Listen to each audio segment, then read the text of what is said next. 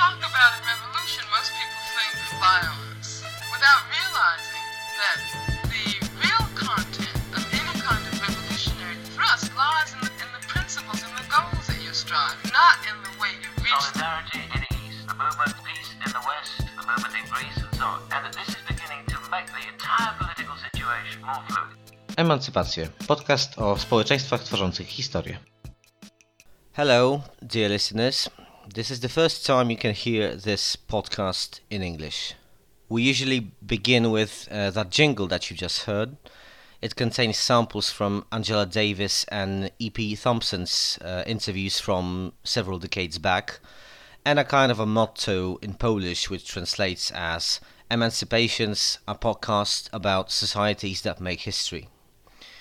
Uh, as Emancypacje, eman- Emancipations in English, that's the title, uh, is aimed at Polish audience. We used to speak only Polish here. However, today we are opening a new chapter in the podcast history, which is four years old, by the way. Uh, Emancypacje is an independent, free of charge podcast devoted to the history of social movements, revolutions, and various political and cultural forms of resistance to colonialism, global capitalism, national, ethnic, or gender oppression, which have manifest in modern history. You can find us, as you probably already have, if you already listening to this right now, on SoundCloud, Spotify, and Google Podcasts. Currently, we are not available at Apple Podcasts. Uh, don't ask me why, please. That's a tricky question. Uh, neither we are on other platforms that don't enjoy particular popularity in our part of the world, but this can change in the nearest future as we really aim at internationalizing the, this podcast a bit. Bringing ideas and political praxis rooted in the spirit of internationalism, social equality, and solidarity of the oppressed to the Polish listeners has always been the main objective uh, of this show. Of course, there is plenty of great podcasts concerned with such issues, but not too many in our country, so to speak. We're trying not to be too academic, nor too journalistic, to varying results, I guess. We believe that there is no scarcity of worthy, interesting, and entertaining commentary to what is currently going on in the world. Of course, there is an immense abundance of history related left wing talk in the web as well. However, this plentitude does not always translate itself into equal understanding of certain problems in all corners of the world. While the left wing politics is in one of its deepest crises in the history of Poland, the level of class struggle is alarmingly low, and progressive social mobilizations, although at times spectacular over the last few years, and incorporating a very wide array of social actors, burn out quite quickly and empowering the understanding of international connections of resistance movements and their historical roots seems like a very urgent task. That's why we decided to more directly open our podcasts to the international context, and here we are, starting our first episode in English. Our Polish speaking listeners already know that it's gonna be the third part of the miniseries Jews History Resistance, in which we present various historical aspects of the Polish Jews' struggles for fundamental rights, political and social emancipation. Today we'll be talking to Dr. Jan Rybak, who is the author of the magnificent and highly appreciated by the specialists in the field of Jewish studies book Everyday Zionism in East Central Europe Nation Building in War and Revolution 1914 1920. So, let me invite you to listen to the conversation which was held a few days ago, and you will hear a few words from me afterwards in which I will inform you about our future plans. Okay, let's go. This is the first episode in English. I apologize in advance for any flops. This is really my first episode in English. Um, still, I hope you will enjoy it. If you want to contact us, you will find everything you need in the show notes. My guest today is Dr. Jan Rybak, who is the Early Career Research Fellow at the Birkbeck Institute for the Study of Anti-Semitism at the School of Social Sciences, History and Philosophy, Birkbeck University of London. Jan also has professional connections to other leading academic and research institutions in Europe, and his latest magnificent book, Everyday Zionism in East Central Europe Nation Building in War and Revolution 1914 1920, published by the Oxford University Press in 2021, is the main but not the only reason why we meet today. Hello, Jan. Thank you so much for being with us here today. Thank you very much for having me. Looking forward to our talk. I'm really glad that you accepted our invitation to join me for this episode. Uh, two months ago, we began our mini series called uh, Jews History Resistance. Uh, we are recording this conversation just one day before the 80th anniversary of the beginning of the Warsaw Ghetto Uprising, um, while official commemorative events rarely escape the spirit of Polish nationalism and the heroism of the Jewish fighters is usually presented in a way which largely ignores many important aspects of the Jewish resistance. Um, we have decided to devote a series of episodes to other examples of emancipatory struggles carried out by Jews in Poland or by Jews with some personal connection uh, to Poland. We wanted to focus both on great political ideas and histories that remain somewhat um, in the shadow. Uh, in the first episode of this series, we talked to my fellow historian Jeremy Galdames about a discovery he had made in the archives of the International Brigades in Spain. Uh, that was the history of the brigade's member and um, brother of a famous and controversial Polish Jewish boxer, Szapsel Rotholz. Uh, in the second episode, I interviewed Natalia Moskal, a brilliant translator and publisher, thanks to whom Polish readers can now enjoy um, the books of Esther Singer Kreitman, a more talented yet largely forgotten sister of the acclaimed writers, brothers Isaac Bashevis and Israel Joshua. Also, a few years ago, we made uh, even two episodes about the history of and, political ideology of uh, the Jewish General Labor Bund. Um, that was long before our current mini series, but it, it is worth mentioning, I guess, as a context. And today, I'd like to ask you, uh, Jan, about another current of the Jewish left wing politics in the pre war Poland. Of course, uh, not only Poland, but for obvious reasons, we are uh, we will be focused on on on this location. Uh, that is the Poale Zion, the Workers of Zion.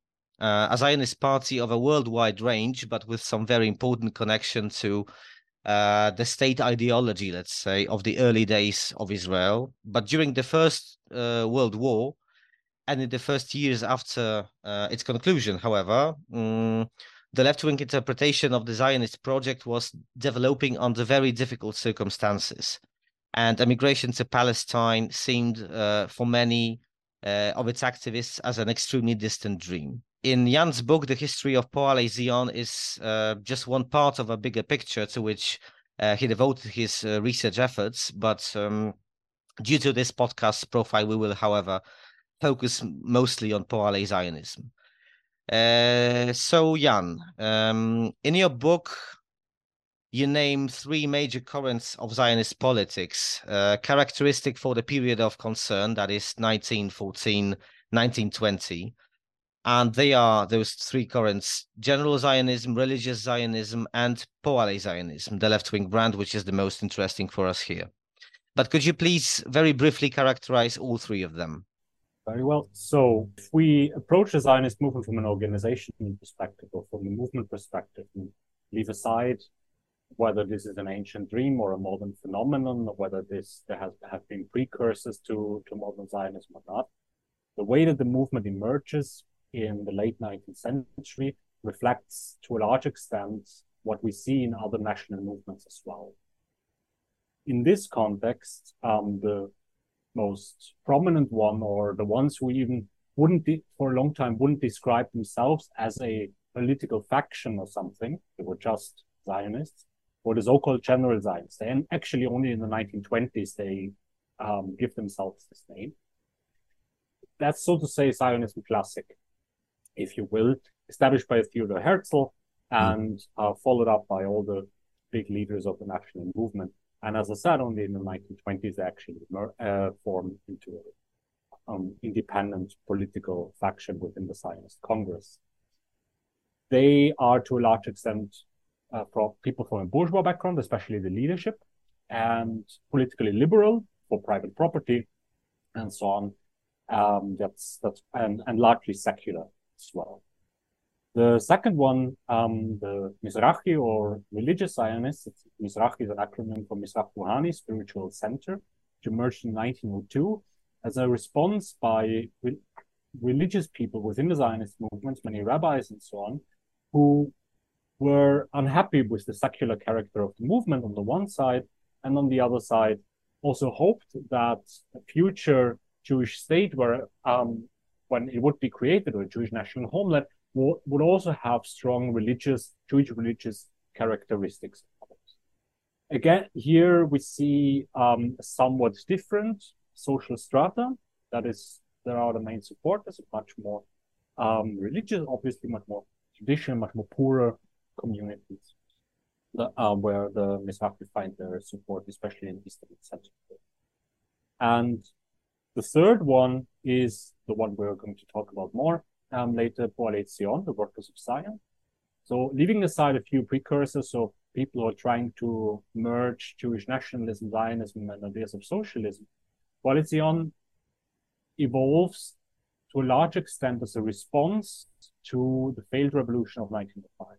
Now that again, there are um, organizational precursors, but the revolution of 1905 is a key experience here. And failed um, in the course of the failed revolution and the pogroms that followed um, the revolution of 1905, question had to be asked by many: Why did this happen? Why wasn't the revolution successful? Successful? What was the role of the Jewish working class and the Jewish left within the revolution?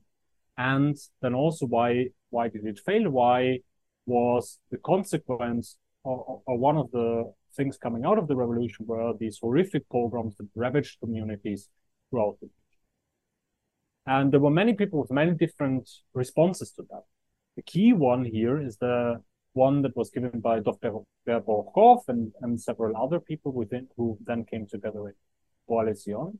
And they had essentially two main experiences here. The first being the weakness of the Jewish working class compared to the working class, Polish, Polish or, or Russian and so on, uh, working class, which they explained by looking at the economic sphere, show, uh, arguing that because Jews were not um, working in the heavy industry, in yeah, they were they are they therefore also lacked what they call the strategic base for class struggle.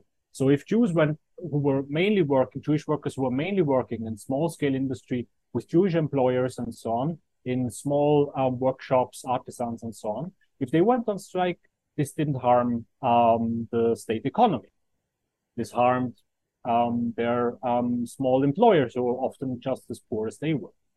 So there was this was the first thing which they then answered by saying, well, we need a place of our own. We need a strategic base, a, a strategic industrial base of our own as a basis for the Jewish workers' class struggle. They believed that this could be uh, found, this could be created uh, in Palestine or the land of Israel. And the other traumatic experience for many Jewish socialists and revolutionaries, many of whom would later become members of Poale Zion, were the pogroms, the anti-Jewish violence that followed the defeat of the revolution of 1905.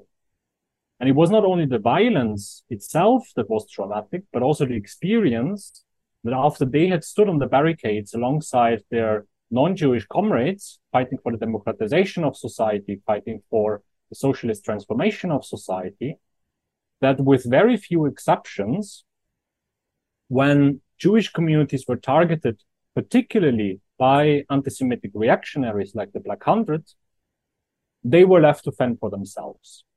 They had, um, there was very little, but again, there were some exceptions, but, and they should be highlighted, but there were only very few exceptions. And for the most cases, um, Jewish communities, Jewish activists, Jewish socialists had to fight the pogroms uh, by themselves. And this is the other, I believe, crucial experience from this revolution and from the failed revolution, the idea of Poale Zionists and many others that we can't rely on anyone else. Mm-hmm. And we can only, for, for our protection, for our safety, uh, we can only rely on ourselves. This didn't necessarily have to relate to creating a national home in Palestine, This was another key aspect, as I mentioned before. But this experience was crucial uh, for, for their political development.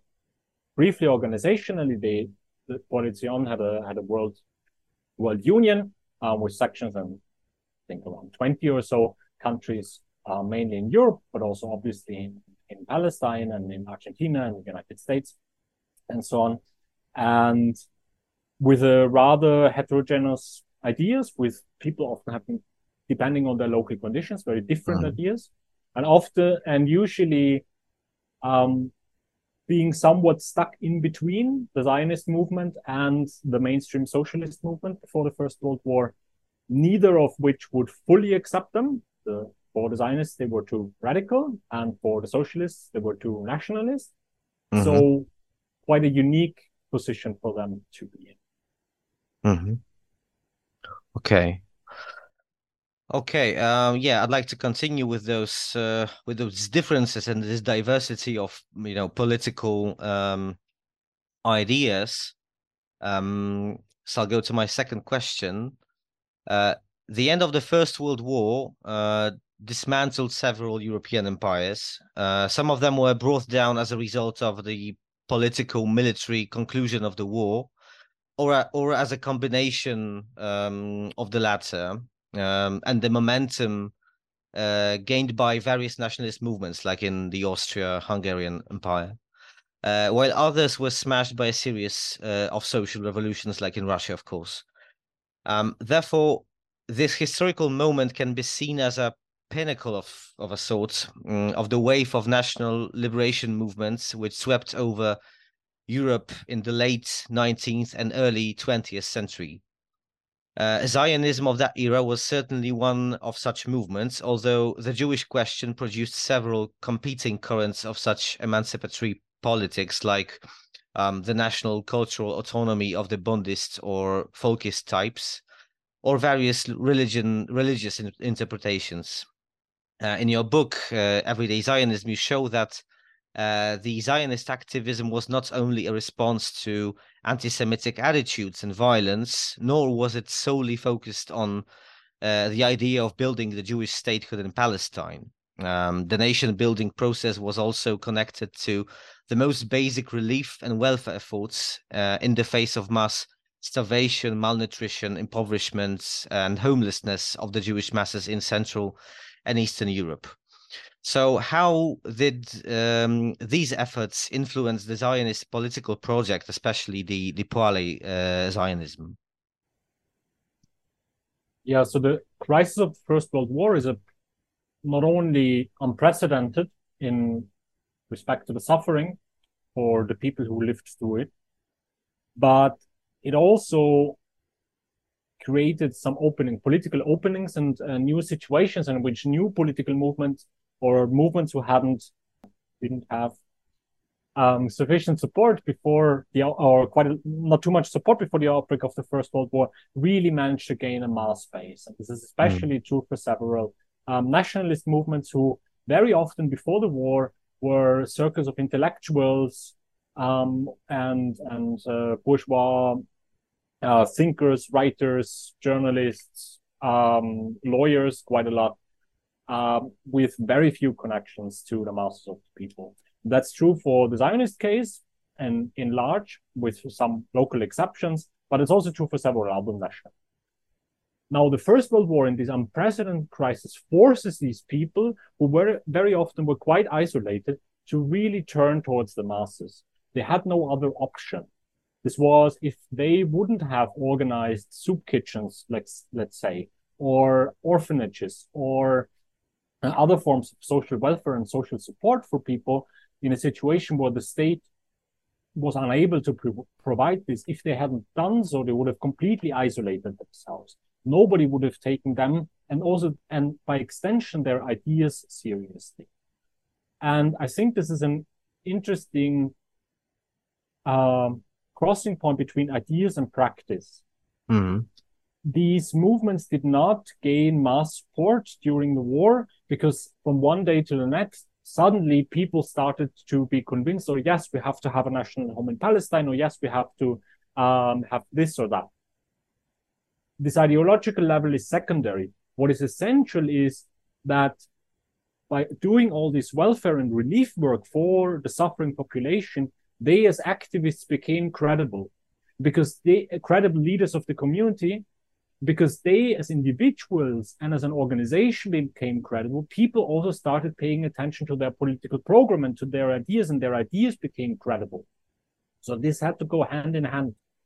Um, so the, the the the, big ideas um, they didn't they uh, would fail to mobilize masses of we can really see this in in numbers i mean the organization the zionist movement grows i think sixfold or sevenfold within a few years. We've become a massive um, political force. Now, mm-hmm. many people questioned what the ideological commitment was of the men of the tens of thousands, hundreds of thousands who joined the movement. But nonetheless, they became mass movement in some areas absolutely the dominant. Now, for Poale in particular, while on a somewhat lesser scale because also a lack of funds or and being a smaller organization and so on but they essentially try to do, to, do something similar. The bund as well. So this was not um not a unique thing for the zionists or for jewish organizations for that matter. So they organize soup kitchens they organize um free healthcare for people they organize orphanages for the many many orphans who are um, who are on the streets because they lost their parents during the war. And what they do very often is they have these as integrated centers uh, in local communities. So for example the uh, local community um, Poale Zion would set up a soup kitchen, and in the same building there would be uh, a library, and there would be a reading room, and there would be a bigger room for assemblies with maybe a stage for plays or something like this, where they uh, would give courses on the upper level. The, the party press would be would be located, and party offices would be located. And occasionally, a doctor would come and would give free healthcare, and occasionally, a lawyer would come and would uh, would provide um, uh, free uh, free legal advice to people. And this all in an integrated space for the community. It really made them a center of people's attention, and this is where they could get support, where they could get food, where they could um, also then read something. And this really made their ideas um, credible. This make them as a, a credible organization for the Jewish community, and this is really something where they start to be to to um, uh, have root or to to gain roots uh, within within um, the local population. Mm-hmm. Another aspect um, for for Poale Zion, um, in particular, is the trade union work, and they do manage, especially in Warsaw and some other uh, major Polish cities, they do manage to establish a rather well-developed um, uh, system of trade unions, uh, still smaller than the Bund, but also what um, they they also try to copy to a large extent what the Bund is doing. Um, in regard to trade union work, they also um, have this uh, Birza um, system where they try to bring mm-hmm. together under uh, the terms of the labor movement, so to say, workers and employers who might be searching for work and so on. This is also a really key um, aspect where they develop from really in, in many localities groups of intellectuals, university students, uh, and so on to, well, I wouldn't say a mass party as such, but really, especially locally, uh, an organization with considerable influence in the Jewish street. For example, reflected in the elections to the workers' councils um, after the First World War, they really in some some neighborhoods and in some areas of the um, of where especially Jewish working class areas, they really get considerable um, votes and uh, some in some uh, some towns like in Kielce, for example, being mm-hmm. the strongest of the Jewish parties in the, the workers' councils. Mm-hmm. Okay, um, I'd like to ask you about um, the actual class. I mean, you mentioned that already, but um, I'd like to um, ask you to uh, uh, develop this this thread about the class composition of of um, Poale Zion, uh, because um, that's the most common accusation, yeah, for uh, against left wing Zionism by its opponents, and that, and it's um, um, uh, that is produced uh, often not only in relation to this uh, very particular uh, time period, yeah, uh, that this is uh, essentially a, a bourgeois um, political endeavor, uh, rather disconnected from the workers' movement on the ground, etc.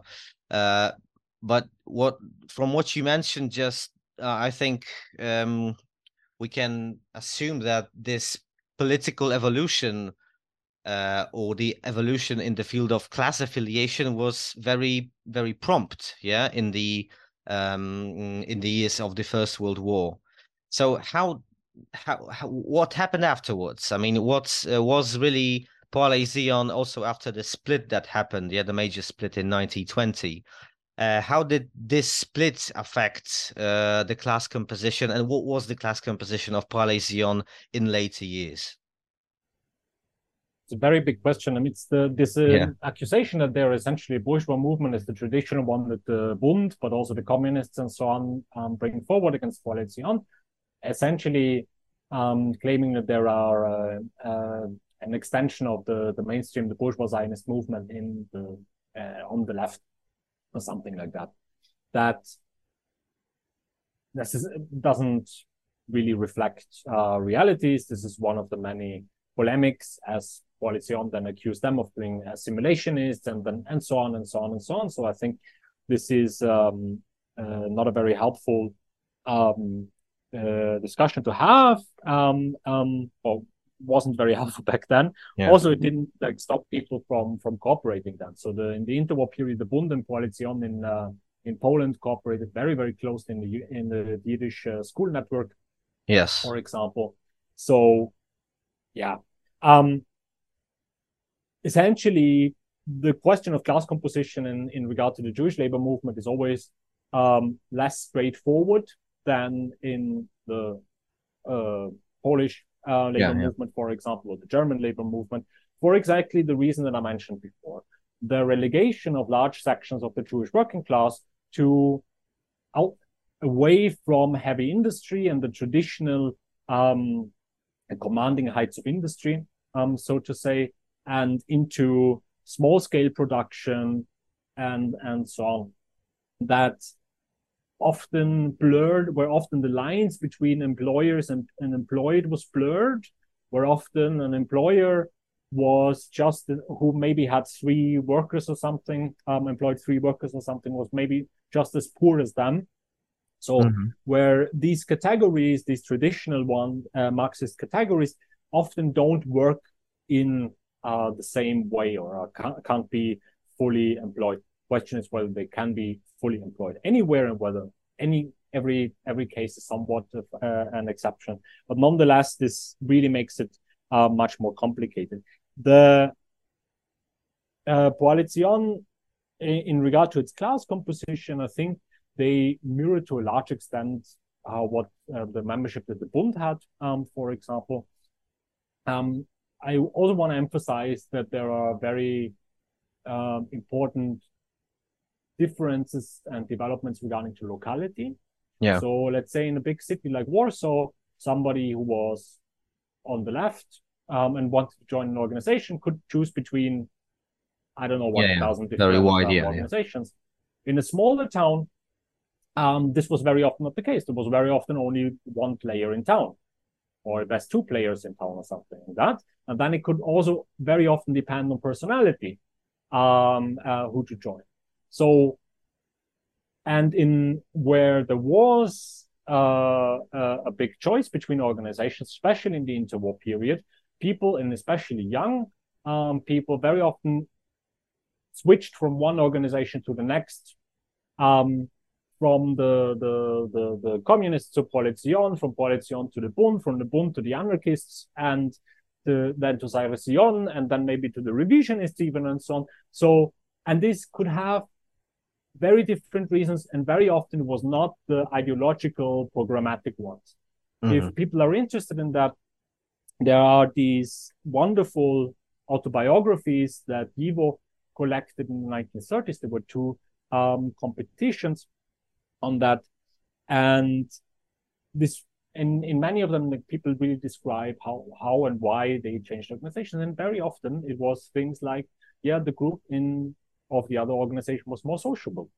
And yeah. the group in like there were nicer people in the other one and so on. So it uh, could have many different um, uh, reasons there, and it kind of blurs the idea of that there was like strong uh, like pillars of class organizations.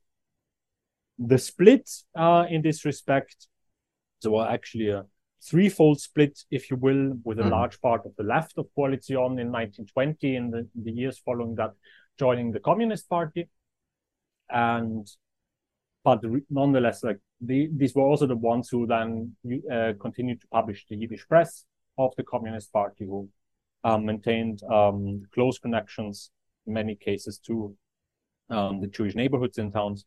And within Poale Zion, there was a split between the right and the left, essentially around the question of how they would relate to communism, but how they would relate to the Communist International on one side, on the Social Demo- uh, Socialist International um, on the other side.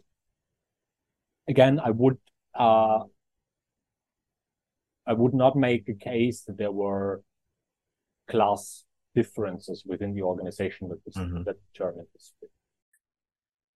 You already uh, touched on this, but um, I'd like to ask you um, again to be more specific on relationship that Poale Zion had with other organizations. As you mentioned, there were you know plenty of even the left wing scene of the Jewish minority uh, was uh, very very extended uh, at a time. So I'd like to ask you about the Poale Zion relations with other political entities like um, not only the Jewish ones, especially Jewish ones, but also the ones that somehow dealt with um, the rights uh, of the Jewish population that um, treated this issue as particularly important. So, I mean, the the Bund that was that that you mentioned uh, already to some extent, but also the Polish Socialist Party or the Communist Party uh, as well as less left wing oriented parties like Volkspartei, for example. What can you say about these relations? So the question of relations to other organizations was always one of very heated debate. Yeah. That's not only true for Poale Zion, but that's true for everybody because I think this kind of forces people to make a decision. And it's programmatically, it's the question with whom do we align and this can be really the the a breaking point and a, and a key fault line for internal debates. I don't think this has changed in the last 120 years, but hmm. already back then it was a key factor. And it was it was heatedly debated and it very much depended very often on local circumstances. So sometimes people worked with the Bund and sometimes they rejected the Bund, sometimes they worked with the communists and sometimes they worked with the, with the social, uh, Polish Socialist Party and sometimes uh, with the General Zionists and so on. This had many, many different reasons and was changing over time. Now, for in this period immediately after the First World War, for example, to take just one uh, brief moment, one of the big questions was with whom to cooperate in welfare and relief institutions, for example. This was really big one. As I've mentioned before, relief work was essential for the population. And this was also obviously then where um, debates became heated. Now, there were essentially two options. There were general relief committees dominated by the Zionists, but also with the Folkists, with with Agudat Israel, with uh, with all mainstream uh, Jewish organizations in them, aside from uh, the various socialists. Now they had money um, because they managed to raise um, considerable funds in the United States in particular, but also in Argentina and in Canada and in the United Kingdom and so on, to in, uh, amongst welfare organizations who were insistent on not pissing off their donors, mm. essentially. Mm. So giving money to radical causes or to radical organizations wasn't an option. But if you participated in the welfare committee with all those nice bourgeois um, um, or established um, organizations, then you could get a share of that money and use it for the vital work that you're doing um, for uh, in orphanages, for example, for soup kitchens, helping the unemployed, and so on. The other option um, was to go um, to to be part of socialist workers committees, or they call it workers uh, relief committees. Essentially, together with the Bund, occasionally some others were involved, also some local groups were involved, trade unions were involved. And by that, you could maintain ideological purity, if you will, you could, yeah, well, it's money from workers for workers and uh, and so on, but obviously it was considerably less money. So Bund and Poale Zion, of course, they did raise money in the in um, the, the comrades in in the West um, did raise money and send it to Poland and to, to other places, but it was considerably less than um, what, for example, the joint um, or or other bigger um, joint is a federation um, of welfare yeah. organizations and um, much less than than than other institutions. And it's a huge dilemma for a socialist organization. What do you do? This was heavily debated internally, and uh, and and people made decisions that very often depended on on on the local circumstances that are essentially not completely ideological. Now you can um, clearly ide- ideology played a role there, but um, but it wasn't necessarily the the only um, driving factor. The other aspect, obviously, was also with uh, with the communists. So do we and and internationally, um, especially. So there are in uh, to, uh, towards the end of the First World War, there's a reapproachment of Poale Zion, the World Union of Poale Zion, with the Social Democratic International, the remnants of the Second International, mm-hmm. um, if you will, and they are accepted um, into the organization in 1917 after many years uh, of trying. And there's obviously an attempt by many on the left of Poale Zion to later join the Communist International and both make um, their case. Uh, both sides make their case for the pro Third International. It's obvious. Um, this is the headquarter of the world revolution. We have to be, if we want, if we are revolutionaries, we ought to be part of that. And for those supporting the socialists, they also have a very strong case, um, saying that, well, I mean, the socialist revolution didn't arrive yet in Britain and in, in Germany and in other places. If we want to have an influence, if we want to work with the mainstream labor movement, these are the ones uh, we have to align uh, with. There's obviously the, um, the a great fear in many countries that if they would join the communist uh, movement or affiliate with it or or cooperate with it too closely, they would be persecuted by the authorities, which is um, what also what happened. Uh, so I mean, if we look at the Poale Zion in, in Poland, for example, I mean they their newspaper is closed down every week and it's mm-hmm. republished every week under a different name um, for months and months on end in 1919, 1920. Uh, so it's, uh, and their, their members are arrested, um, are, are treated horribly, imprisoned and, and so on. Their, their organizations are threatened um, by that.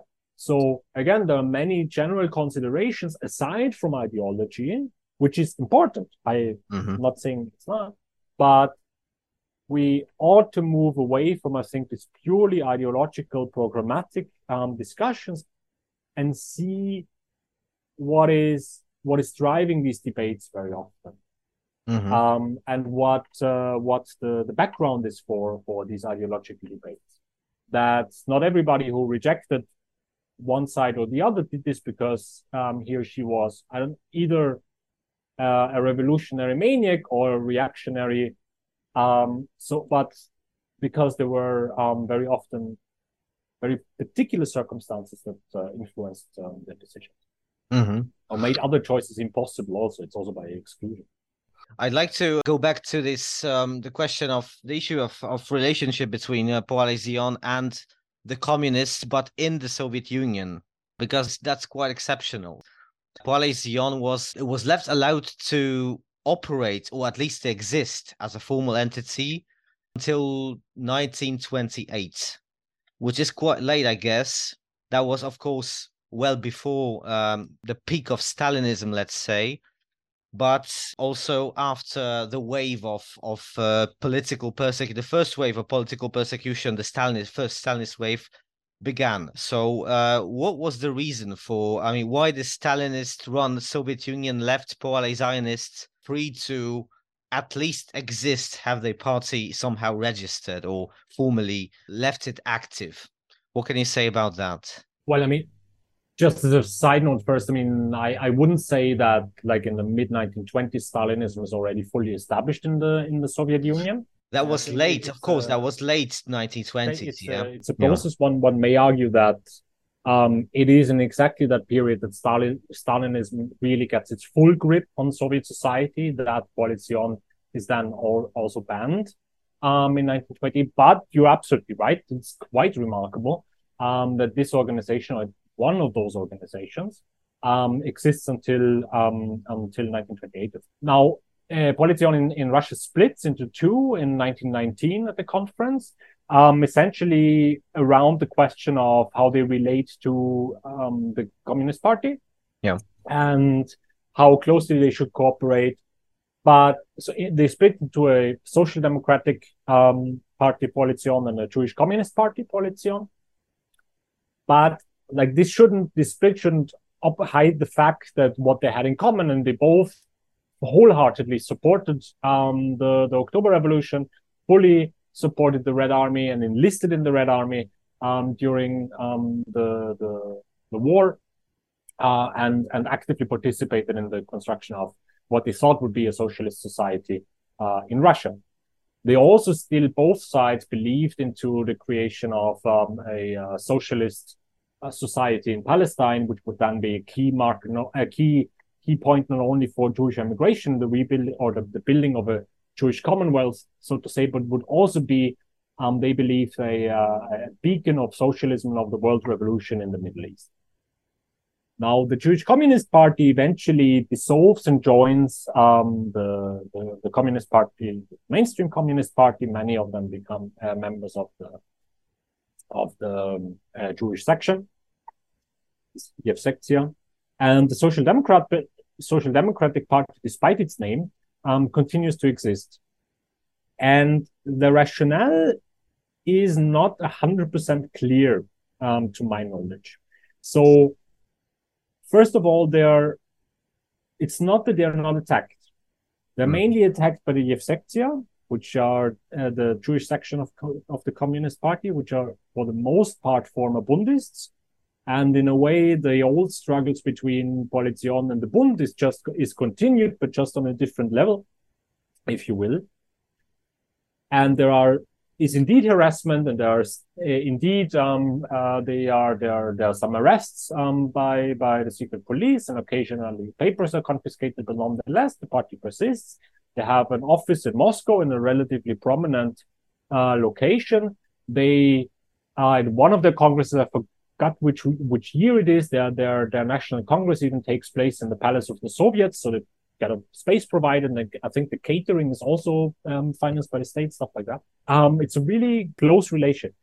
Uh, Poale Zion at the same time is really really small, so there are mm-hmm. just a few hundred people um, uh, left in the organization. In that sense, they're also not considered a threat um, by the state. Um, and there are always 100% loyal. Um, when it comes to Soviet policies, they are 100% loyal. They don't get involved, as far as I have seen, they don't get involved in any way in the factional fights within the Communist Party, which probably really saved them mm-hmm. um, for for some time. So they appear to be kind of out uh, outside, um, but at the same time, well, um, um, existing still in the center in Moscow. What is interesting is also when they are uh, when they are eventually are closed down. Um, this also, as far as I know, is not accompanied with mass arrests or anything like that. It's just the party is shut down. And quite symbolically, their party archive is does not end up in the archive of the of the of the Ministry of the Interior, but it and it's it's integrated in the in the party archive of the Communist Party of the Soviet Union. Mm. In a sense, also symbolizing like they are a part of us. They they yeah, that was incorporation, not liquidation. Yeah, yeah, uh, to an extent. Two things um, I think that are important here. The first is that one of the reasons also why there might, or one of the possibilities why there is such a close relation is that Poale Zion in Russia um, is the first uh, organization that endorses the Bolsheviks and supports um, the Bolsheviks already in July 1917, mm-hmm. before, notably before the October Revolution, or at least the, the, the majority of their members do, and uh, the majority of the leadership, contrary to the Bund, for example. Mm-hmm. And the other thing that has to be added, of course, um, is after they shut down, they are um, they're indivi- individually they are uh, persecuted um, by the state. And quite a lot of them end up murdered in the Great Purges in the 1930s. Mm-hmm. Do you do you think that um, those failed Soviet attempts at um, rebranding Zionism or somehow reworking uh, that along the party lines. I mean, the Birobidzhan project or the project of Jewish colonization of Crimea. Do you think that those things might have might have played some role in this prolonged tolerance toward towards Poale Zionists? Do you know if if Poale Zionists played any role in uh, the establishment of the Birobidzhan project, the Jewish autonomous oblast in the Russian Far East. I know nothing about this. That's just a question for for you because I'm. I think this is a. I don't think I have ever encountered anybody really interested in, re- in researching that thing. But maybe you can shed some light on this. So Gennady Estraikh, uh, professor at NYU, um, just published a book on uh, Birobidzhan, uh, which yeah. I haven't read yet, but I strongly recommend it. Mm-hmm it, I'm quite sure it's it, it's really good. To my knowledge, again, I haven't read it yet. My knowledge, um, Zionists are not involved directly. I mean, the organization doesn't exist anymore. Whether there are some people who um, who made it into the Yevsektia and through that were were active in this project, I don't mm-hmm. know. In the, the, the colonization projects in uh, in, uh, in, in Crimea, there are a few uh, people of of Poale involved, but it's not a it's not a party party program. Okay. Um, the early early early Soviet regime has a kind of a tolerance that could be explained with disinterest in Zionism in the first years.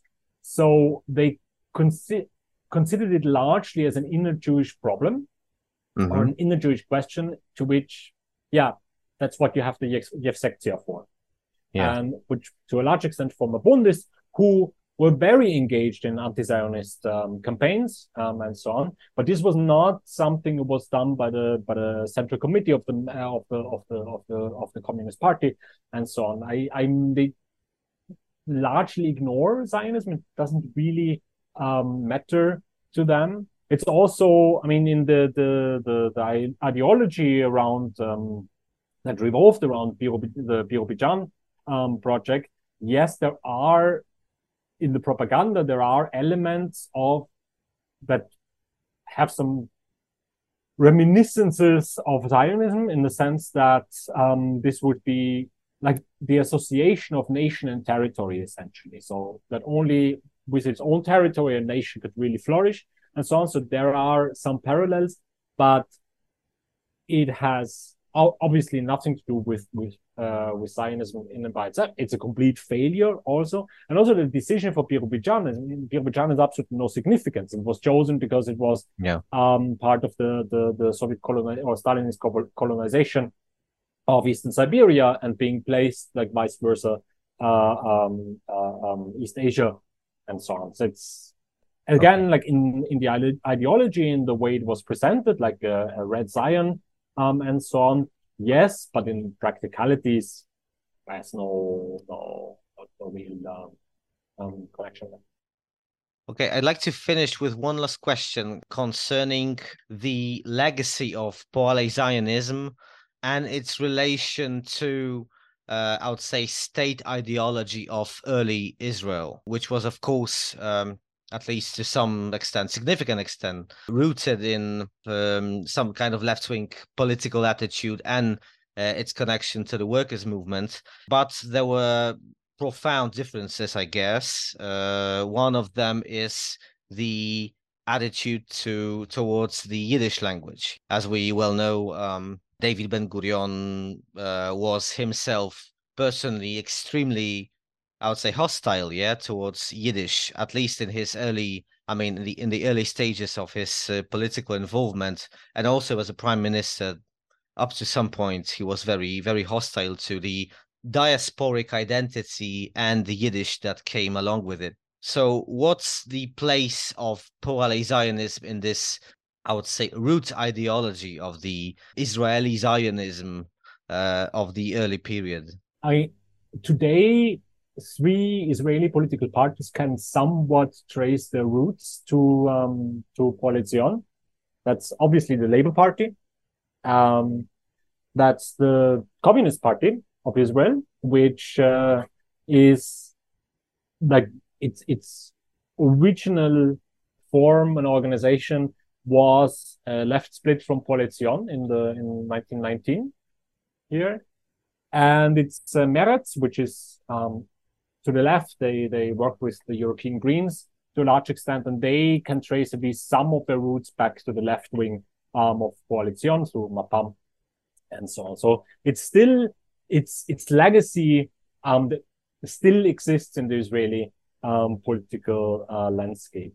Now, in the first years or around the the creation of the state of Israel, I think what is important um, to note is that many of the people who who led um, or created the Ben Gurion, um, for example, yes, they came from Poale Zion, but they already in the 20s and 30s had moved um, quite uh, away quite considerably from, from, from socialist ideas.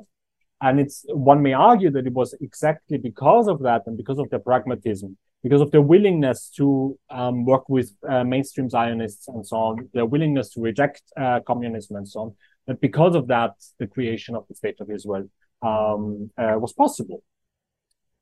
Now, in many forms, especially in the form of, uh, in I mean, famously in the kibbutzim, but also in the Histadrut, the the the big um, uh, trade union that played a such crucial role for for first for in the interwar period and also then in the first decades of uh, of the state of Israel. Many of these um, elements um, uh, of or, or legacies of Poale Zion were were really really prominent.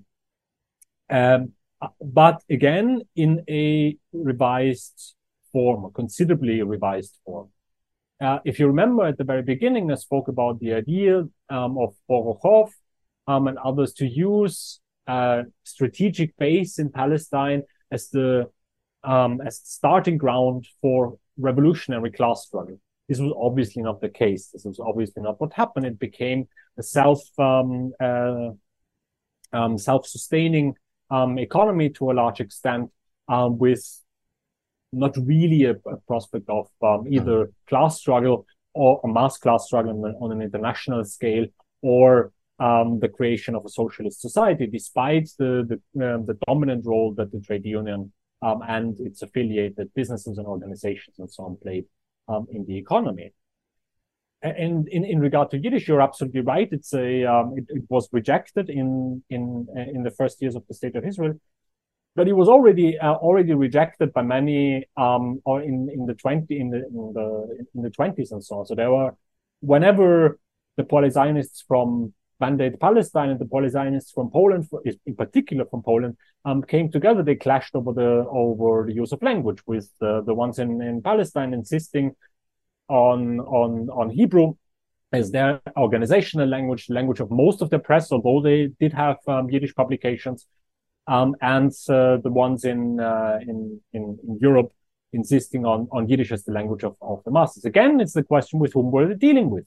I mean, people um, who made uh, Aliyah, who came to Mandate Palestine, they learned Hebrew. Hebrew was um, the language that was spoken in the Jewish community there there was considerable pressure from from other Zionist organizations um, who would accuse them um, uh, of whatever if they used Yiddish and, and not Hebrew. And at the same time, Poale Zion in, in Poland was under pressure from from the Bund, especially.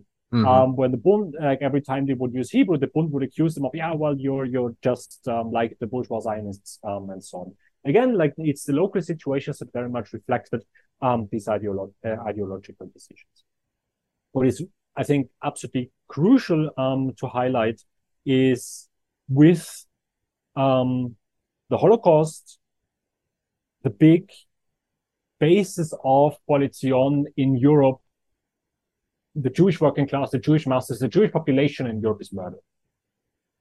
And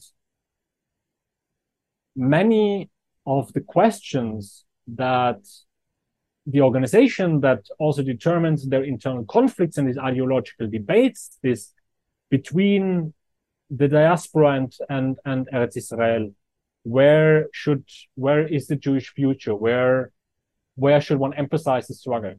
Mm-hmm. It and activities. This question didn't exist anymore because the Jewish masses in Europe were murdered. Mm-hmm. And this really changes um, obviously the organization. So, but uh, the, the the fate of uh, the fate of the organization and and, and its members, um, but also the the obviously the the the fate and um, the uh, future or the subsequent development of, of the Jewish people and, and both socialist and national uh, projects alike. Yeah, Poale Zion remained active until 1915 Poland, I guess, when it was disbanded by by the communists uh, in communists in power.